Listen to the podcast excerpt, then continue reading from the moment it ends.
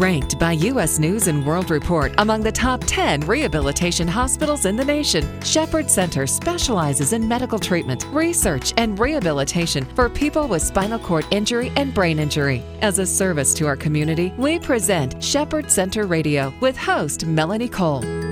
Many exciting developments are occurring in the field of spinal cord injury research, and many of them are at Shepherd Center. My guest today is Dr. Edelle Field Fote. She's Shepherd Center's Director of Spinal Cord Injury Research. Welcome to the show, Dr. Field Fote. Tell us a little bit about spinal cord injury, why someone might have it, and what's going on in the world of research. Well, thank you. I'm pleased to be here. We have some really exciting studies that are going on here at the Shepherd Center. And I'll tell you a little bit about the background in terms of people with spinal cord injury. So, spinal cord injury is one of those types of disorders that can occur to anybody at any age. It's not like something that people are born with. And so, very often, individuals who have spinal cord injury have had a traumatic injury, but there are also non traumatic types of disorders that can result in spinal cord injury when people who um, don't know anyone who has a spinal cord injury think about this disorder, they very often think that people are totally paralyzed after spinal cord injury, and that's not true. In fact, these days, with the very good emergency medical care that people receive at the scene of accidents, the majority of people who have spinal cord injury have what we call incomplete injury, where they actually have some movement and some feeling below the level of injury. And so of the major goals in my laboratory is to try and determine what is the best approach to improve function in people who have some remaining function after spinal cord injury. We have some new studies that are going on now that are really exciting, and the, the first one is one that is funded by the National Institutes of Health, and it addresses questions related to a device that can be used in rehabilitation called whole body vibration. And what we've noticed when we look at the literature is we know that when we think about drug studies, we know that many millions of dollars are spent each year trying to determine what's the best dose of the drug to be used before that drug actually makes it to the marketplace. And interestingly enough, in many cases, it's, it's actually activity and training and rehabilitation and physical therapy that's much better than drugs for people with certain types of neurological disorders, such as spinal cord injury. And despite that, we know very little about the necessary doses for things like um, rehabilitation. And so this is one of the first studies to actually ask the question of what is the, the best dose of a rehabilitation intervention, in this case, whole body vibration, for improving function in people with spinal cord injury. So in this study, we will be assessing different doses of whole body vibration and looking at the changes that the different doses make in things like spasticity, which is the involuntary muscle spasms that people with spinal cord injury may experience, looking at the effects on walking function, and some preliminary, getting some preliminary data on things like the effects on pain and strength. In our prior studies, what we showed is that whole body vibration on its own seemed to improve walking function in people with spinal cord injury and also reduce spasticity. And then in a subsequent study, we showed that if we put vibration on the legs of people with spinal cord injury, we could actually get what we saw as involuntary stepping movements. And that made us think that perhaps the vibration works by activating circuits in the spinal cord that underlie the generation of walking function. And so this study will be an attempt to determine what's the best dosage of whole body vibration to improve walking function in and reduce spasticity in people with spinal cord injury.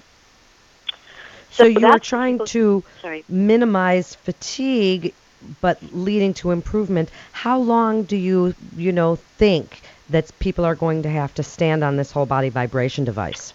Oh, that's an interesting question. Um, from the first regard to your first part of your question, we actually don't know that it has an impact on fatigue. What we think it impacts is the spinal circuits that underlie walking function and also the spinal circuits that underlie involuntary muscle spasms. And our prior studies suggest that vibration works on these two different types of circuits in very different ways. and that the way that it works ends up improving walking function and reducing spasticity. So surprisingly enough, the the amount of vibration that is needed to activate the spinal circuit is a very small amount. In our prior studies, we did um, bouts of short duration consisted of 45 seconds of vibration, followed by a minute rest, followed by another 45 seconds of vibration and a minute rest, so that we had four bouts of 45 seconds with one minute rest in between.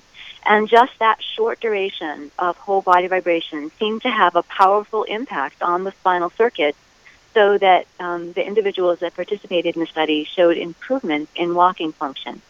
There are actually other studies in individuals with stroke and elderly individuals that have used similar, very short exposures to whole body vibration and had um, positive results as well. So it may be that not a very long duration or exposure is necessary to be able to get a benefit from whole body vibration. Tell us about some of the other research and very exciting projects you're doing there at the Shepherd um, Center. I'm glad you asked. So the study that I just described in terms of whole body vibration is um, directed at individuals for whom there's uh, deficits of walking function. We also have studies that will be starting up soon that are directed at individuals who have impaired hand and arm function. So in our prior studies, we have had a long history of looking at the effects of training on hand function in people who have what we call tetraplegia after a cervical or spinal cord injury that affects the neck.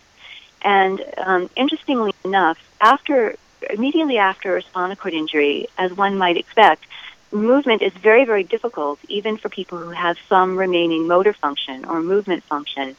And what we find is, as would be with the case with anyone, if you don't try to move and you don't try to be active, the less you try, the less active you are. And this is a phenomenon called learned non-use, where people early after injury experience um, inability to move and therefore decrease their trying, their attempts to move. And what we found is if you allow people to be um, immersed in a, an environment where they're encouraged to move as much as possible, they can actually improve their function and the function of their hands. And, and that can make a really important difference to their quality of life because so many things that we do in our daily lives, eating, dressing, even scratching an itch, involves hand function. The newer studies that we'll have starting up actually combine what we've learned about the role of practice by um, combining practice with brain stimulation.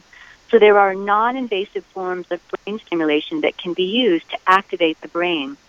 And our thoughts are that by combining brain stimulation with practice, we can actually make the brain better at pushing information down through the remaining parts of the spinal cord that are carrying information.